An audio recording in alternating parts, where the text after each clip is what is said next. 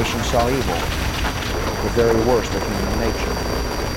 And we responded with the best of America. With the daring of our rescue workers, with the caring of, for strangers and neighbors who came to give blood and help in any way they could.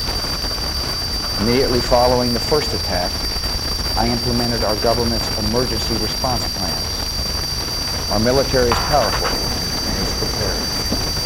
Our emergency teams are working in New York City and Washington, D.C.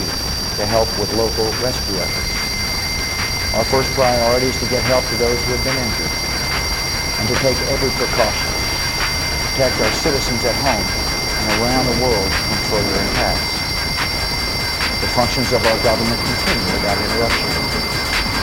Federal agencies in Washington which had to be evacuated today are reopening for essential personnel tonight and will be open for business tomorrow.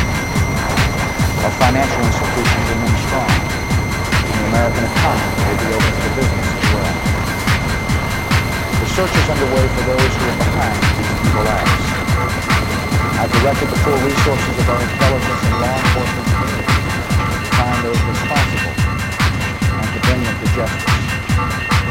We will make no distinction between the terrorists who committed these acts those who harbored them. I appreciate you very much for